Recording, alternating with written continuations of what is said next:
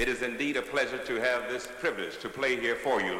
We, we intend to give you a very fine program, so just settle back, relax, and enjoy the moment. moment, moment, moment.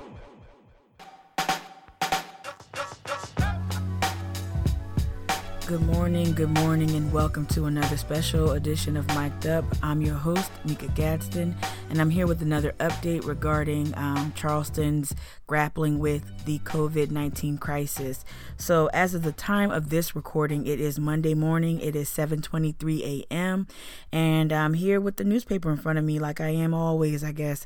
Um, if I'm, uh, many of you perhaps, hopefully, you had. Um, this weekend to relax and to regroup and come up with a strategy for not just yourself, your household, but perhaps your community in terms of how are you going to navigate um, uh, uh, these restrictions and this new reality reality that we all are faced with. And um, yeah that's what i did this weekend.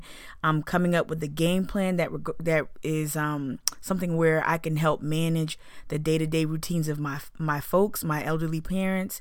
Uh, i don't have kids so i'm not dealing with school closures or and things like that. But you know even coordinating when i'm going to leave and, and go to a grocery store and bring back you know necessities um, things like that really require a game plan so i hope many of you did stay home as much as possible I definitely tried to stay home um, for the duration of the weekend, and I was successful. Um, I did venture out to uh, get pick up some supplies from an area grocery store, um, and also, of course, the Sunday paper. Even though I have access to that online, um, I took certain precautions, gloves, took off my clothes when I re entered my house, uh, even showered um, after that. Uh, you know, I took so many different precautions, and I hope you all are doing that as well. I think we're forced to do that. And, um, you know, it's, it's wild. I have to think about every move I make that involves me leaving this house. Even when I go to retrieve the mail from the mailbox, um, we have to continuously wash and and and think about our clothing and who we come in contact with. And I live on Wadmalaw, and so our neighbors are very social. And it's nothing for me to walk out to um, my driveway and to see a neighbor uh, and to start a conversation with my neighbor next door over the fence.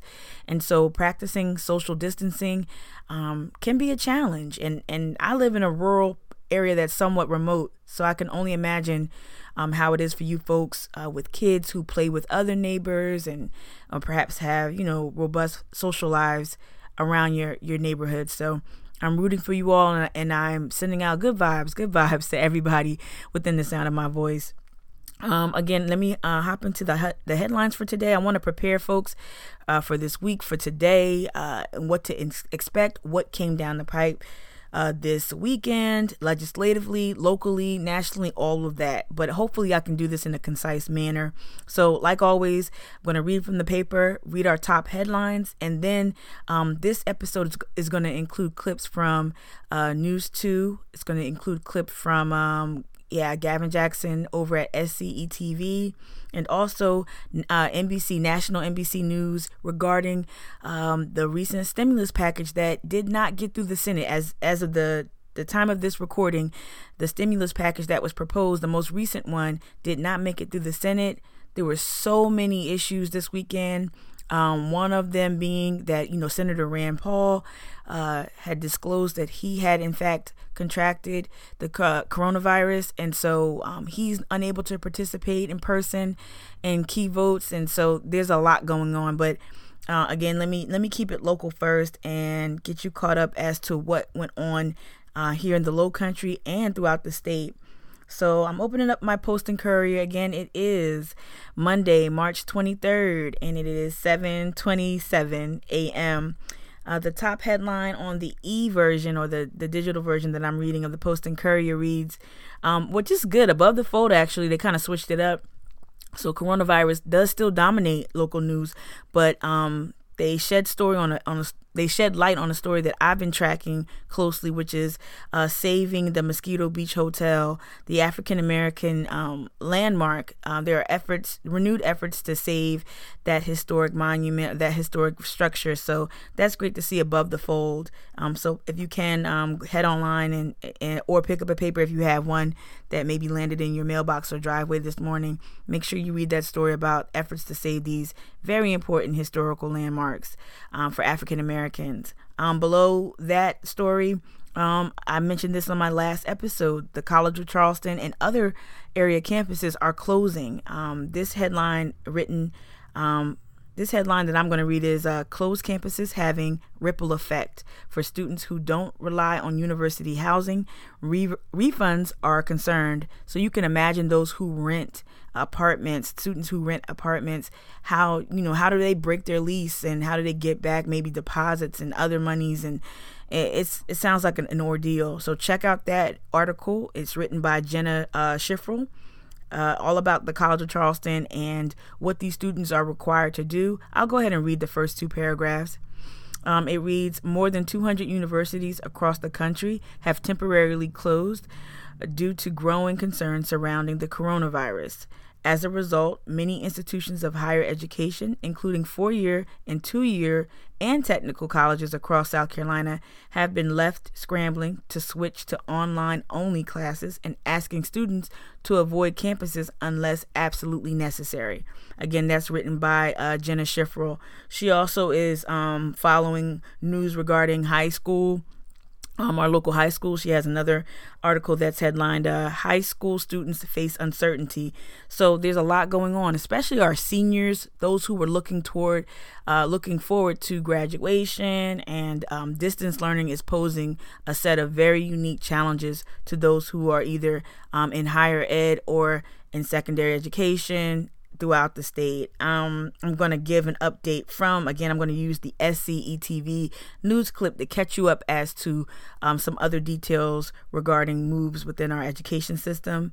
Um, let's see. So that's the front page of the Post and Courier. Um, the right hand column um, does does um hmm. So yesterday there was there was a news conference yesterday held by uh, the leaders of local municipalities. So the mayor of Mount Pleasant joined Mayor Tecklenburg. Al Cannon um, from the local jail um, also joined the men, and I know that there may have been a member of law enforcement whose name escapes me. But yesterday, um, basically, Tecklenburg, Mayor Tecklenburg, led off a, a news conference giving folks an update. He came out um, with a graph, uh, like it was on an easel. Uh, you know, it, it, it had, uh, it illustrated that that well-known curve that everyone is asking folks to help flatten by staying put. And so much of the content from that news conference really just reiterated um, what what we've heard from Mayor Tecklenburg, which is urging folks to stay inside, urging folks to um, moderate their behavior and to um, to basically um, make better decisions. I'm waiting for the mayor. I'm waiting for mayor, all the mayors in the um, immediate area, my immediate area. I'm waiting for them to just go ahead and do what they need to do, which is shut down the city. That is my opinion. Um, I think you cannot leave it to folks to make their own decisions. We all have to be on the same page, and if you're not shutting down places like salons and um, you know nail plate you know nail salons hair salons barbershops. If you're not shutting down places where folks can possibly come in contact with um, you know come in contact with with uh, contracting this this virus um, to me these are just like empty words. Uh, so we need a little something with a little bit more teeth from our local leadership because uh, folks are going to continue to live daily lives unless the govern the government steps in and says, "Hey, you know what? We might impose a curfew at 9 p.m." And I know that sucks, and I know that sounds for some it sounds like, "Whoa, that's too much for the government to do." Um, but we're seeing in places like California, Pennsylvania, New Jersey, and New York, we're seeing place and Washington, we're seeing um, local government officials really take the um, take the reins and just go ahead and, and make that decision for folks. And I do believe that it will yield positive results. So um, yeah, yesterday's press conference, um, the The uh, article written by Fleming Smith is headlined as "Officials Urging Residents to Stay Put." Tecklenburg, uh, colon, business as usual has a price as cases in South Carolina reach 195. So yeah, business as usual has a price, but we're not seeing folks really put the hammer down and say, you know what, folks, let's just let's go ahead and stay home. That's my opinion. But um, yeah, we'll see. But I think that that uh, the city's hand will be forced eventually things are going to have to shut down completely. Um, there's just too many people out there. I went to Harris Teeter yesterday, and while I was encouraged to see folks stock up on important items, you know, as I drove around, you see a lot of other things that might be risky for folks. So, um, hopefully, folks will uh, will moderate their behavior. So that's the headline from the Post and Courier. Uh, please make sure you support them and read their coverage. Again, as I state in every episode regarding COVID 19, uh, much of the coverage from not just the Post and Courier, but also the state newspaper in McClatchy, a lot of the coronavirus. Um, uh, coverage is no longer behind a paywall, so you can access information, vital information, and get those up to date uh, numbers on infections.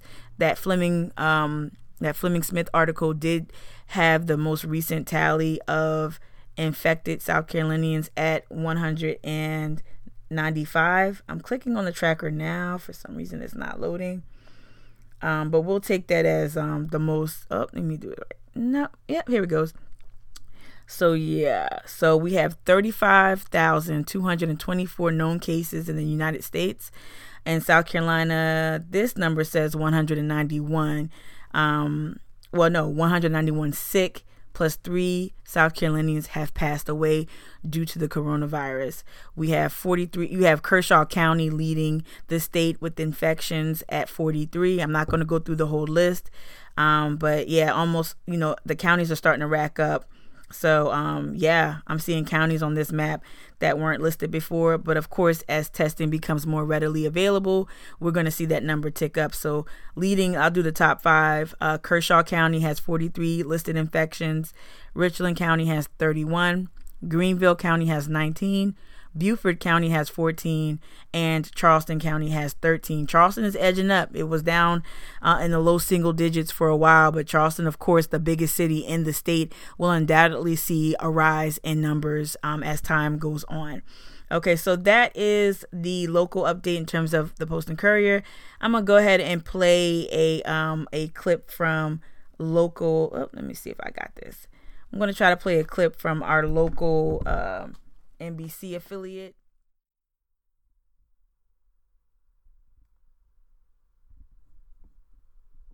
It's Monday, March 23rd, and here's a look at what News 2 is working on for you today. DHEC now reports 195 cases of COVID 19 in South Carolina. There are 13 in Charleston County, 2 in Berkeley County, 1 in Colleton County, and 1 in Dorchester County. So far, 3 people have died in the state. Someone associated with Wando High School in Mount Pleasant tested positive for coronavirus. Charleston County School District says they called parents and staff and sent a letter from DHEC. This weekend, five additional Roper St. Francis healthcare patients tested positive for COVID 19. At least 10 Roper patients have tested positive for coronavirus. One patient who died had significant medical conditions. Limited access starts at 7 this morning for the town of Sullivan's Island. Residents will have to show their license, windshield decal, or proof of property ownership. Anyone going there for work will also have to show documentation. 18 University of South Carolina students are now quarantined. University officials say someone who lived in a dorm tested positive for COVID 19. Staff are providing meals and other needs to the quarantined students. Remote instruction starts today for South Carolina State University. Students have until 6 Sunday night to move out of their residence halls. You're asked to contact your residence life coordinator to schedule an appointment. And you now have until July 15th to pay your federal taxes and state taxes. The deadline was pushed back three months because of the coronavirus pandemic. Count on News 2 for the list on air and online at counton2.com. In Charleston, I'm Kate Prestak. Count on 2. The next clip I'm going to play contains uh, a bit of reporting from Gavin Jackson from SCE TV. Uh, so much news shifted between Friday when I last came on the airwaves and uh, today. Uh, and so, while this is not the most recent bit of reporting um, from the state level, it is an update from Friday that I think is important for folks to hear regarding uh, changes at the state level. So, here you go. Welcome to This Week in South Carolina. I'm Gavin Jackson. As COVID 19 continues to spread throughout the state, country, and world, schools and establishments are being forced to shut down in this crisis. People are being asked to social distance themselves, and the economy is lurching. So, how is the state coping, and what do you need to know to protect yourself and your family? We have the latest from this week.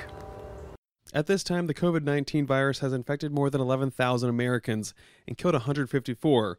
Hospitals are taking precautions, including Lexington Medical Center, which is screening respiratory patients outside of and separate from its emergency room as a precaution to prevent spread. Drive through testing is provided in other areas, and patients can be pre screened via telehealth. Kershaw County has been hit hardest by the virus, with community spread being detected there on March 8th and being home to more than 25 cases among the 14 counties that currently have cases. Local leaders there addressed the community's response earlier this week. Our small community finds itself at the center of this storm. But we know this we will emerge only stronger and only more united. State epidemiologist Dr. Linda Bell continues to provide updates on the disease. On behalf of all South Carolinians, we want to express our deepest sympathy for the family and loved ones of this patient. This loss is a reminder of the importance of taking precautions to protect those at higher risk, like the elderly and people with serious underlying health conditions from exposure to illness. As South Carolina's lead public health authority, our top priorities remain preventing the spread of disease and protecting the public's health. We know that many South Carolinians are concerned about what impact the virus may have on themselves, their loved ones, and on our state. We are currently only seeing ongoing transmission in one county, Kershaw County. We want people to be prepared and to remain calm and rational as more cases occur.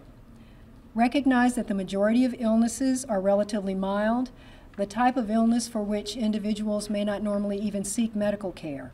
Another big shift in the way of life in South Carolina was the closure of schools. I first want to assure all the parents of school children in this state that we are still in a partnership and principals, superintendents, teachers are working together as we speak to prepare to continue instruction for your children and also to be sure that those who need to be fed will be fed. That one was a snap. Across the state, schools were ready to respond as teachers began shifting coursework online in some situations and sending it home in others. Cafeteria workers and bus drivers mobilized to ensure students remain fed. So today it's white milk, chocolate milk, and juice. They don't get a choice with the You, they don't get a choice because the white milk goes with the cereal and the chocolate milk goes with lunch. In Kershaw County, the scene was of organized chaos, with carts stacked with boxes of bag lunches and coolers filled with milk, ready to go out to thousands of students every day. So today, and until the kids get ready to go back to school, we're going to be delivering lunch and breakfast to our regular bus stops. But they'll any kid under 18 can come and get lunch or breakfast. Well, lunch and breakfast. And I mean, honestly, like it's actually good because like for some kids in the district, this is their only mean of food is from the lunch, is from the school and stuff like that. And at the same time, like this is a lot of kids' only positive atmosphere is the school. So see the kids' faces, put a smile on their face, also put food in their stomach, it makes me excited. Meanwhile, the state and federal government crack down on what older kids can do. I want to speak particularly to our largest generation now, our millennials. I have the mom of two wonderful millennial young women who are bright and hardworking, and I will tell you what I told to them. They are the core group that will stop this virus. So that was just a, a, little look into, um, you know, statewide changes and news and updates. Some other headlines that I read this weekend were interesting. Um, one was uh, something that I'm looking to um, I'm going to track closely. That is is what's going on in Columbia. Um, as many of you already know, the mayor of Columbia, Mayor um, Benjamin, is extraordinarily powerful and influential, and all eyes are on him. Um, and I'm watching him as uh, the city is about to roll out a six million dollar plan to combat the coronavirus and the economic um, fallout. This is being uh, reported by a Bristow uh, Marchant from the state. Uh, and so uh, today, I believe, is where we'll see what type of economic package did um, the lawmakers in Columbia roll out. Because what they do, hopefully, um, um, hopefully it's ambitious. Hopefully it definitely meets the needs of the workers here and also, of course, our small businesses here. Um, because I hope that Charleston is able to follow suit and other municipalities where we all live. Um, so watch out for that today for more information and news, and I'll have an update for that tomorrow regarding um, that stimulus package at the state level. Another headline was um, I read last week via the uh, Washington Post uh, that, you know, South Carolina was about four days, according to some area hospitals. South Carolina was about four days away from not having enough protective equipment for its healthcare workers, folks on the front lines of fighting this, um, fighting and testing for this virus. Um, and so, um, as of March 20th, uh, this article was was written by Sammy Fretwell and Joe Bustos, uh, Bustos, uh, and it is titled uh, "Expired Medical Supplies Delivered to Fight the Coronavirus." South Carolina says it's okay for them to use; they're okay for use. So that was a little interesting. Um, I know that we we definitely need to um, employ all kinds of tactics to help fight this virus, but the fact that we're receive, receiving a stockpile of expired medical uh, equipment and supplies is a little unsettling. It shows you how stressed our current healthcare system in the state is. Uh, I believe the National Guard rolled out, brought, brought all of this. Um, yeah, it says soldiers with the U.S. Army National Guard, U.S. Air National Guard, and South Carolina National Guard loaded up uh, personal protective equipment and other supplies that will be distributed distributed to all 46 uh, counties in South Carolina. So, um, yeah, and, and, and then there's a video that accompanies this headline if you are reading the state newspaper online. And uh, the video shows a number of like military vehicles, military style vehicles, uh, bringing in the supplies. But it's unfortunate that they are expired, but hopefully the expired goods will not um, hinder our healthcare professionals from administering quality care. The last update I'm going to leave you with is from a national um, from national news outlet NBC. It's regarding the stimulus package that was proposed um, in the Senate this weekend. And uh, yeah, just take a listen. It's it's not the best news for a Monday morning, but hopefully by the time you listen to this, hopefully we'll get some um, more hopeful news coming our way regarding what type of relief we can expect as citizens here uh, dealing with just shuttered businesses. Everything has come to a screeching halt. So hopefully we'll receive some relief from our federal government. Take a listen. Stephanie, what are your key takeaways? And we should inform our viewers that a potential deal, a more than trillion dollar stimulus package that we thought was coming together, there was going to be a procedural vote. At this point, it seems as though no deal tonight against the backdrop of this. That is absolutely my biggest takeaway. Over the weekend, I've been speaking to business leaders, banking executives who said it sounds like things are getting closer and closer. They're in close contact with Secretary Mnuchin. But the fact that no deal happened tonight, that's devastating for individuals, small and big businesses alike. So let's start with individuals. The president said right there how much he cares about the American people. This is obviously not their fault, and they'll be getting checks.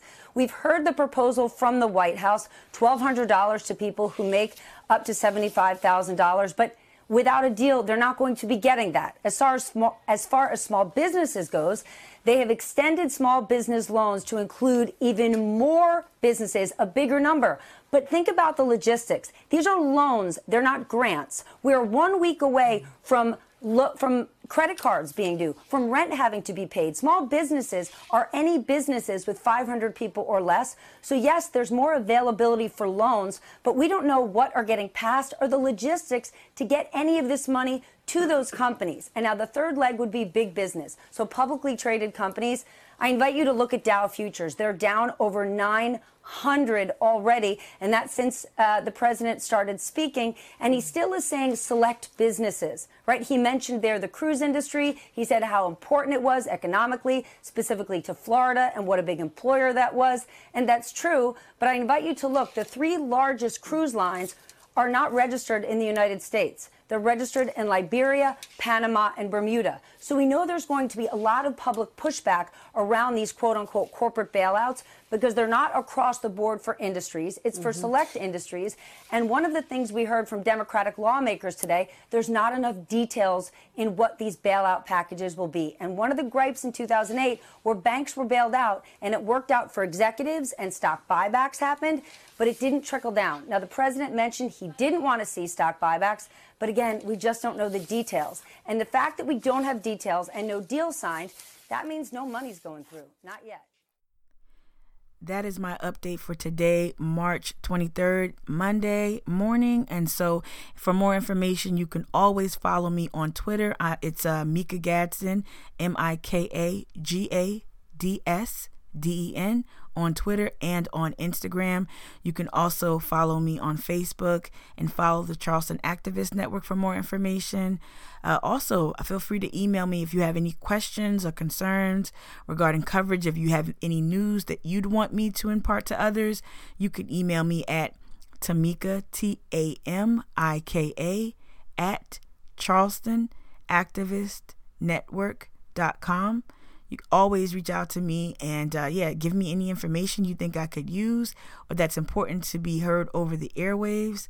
Um, or also, you can consult the uh, show notes if you're listening to this uh, encore presentation on iTunes via podcast form. Please check out the show notes. I always include links to important information to us here, both um, in the low country and for folks who might be listening throughout the state. So until next time, I hope everyone listening to me, you stay happy, stay healthy, stay whole, stay home. Um, and to all of my Gullah Geechee folks out there, y'all, stay black.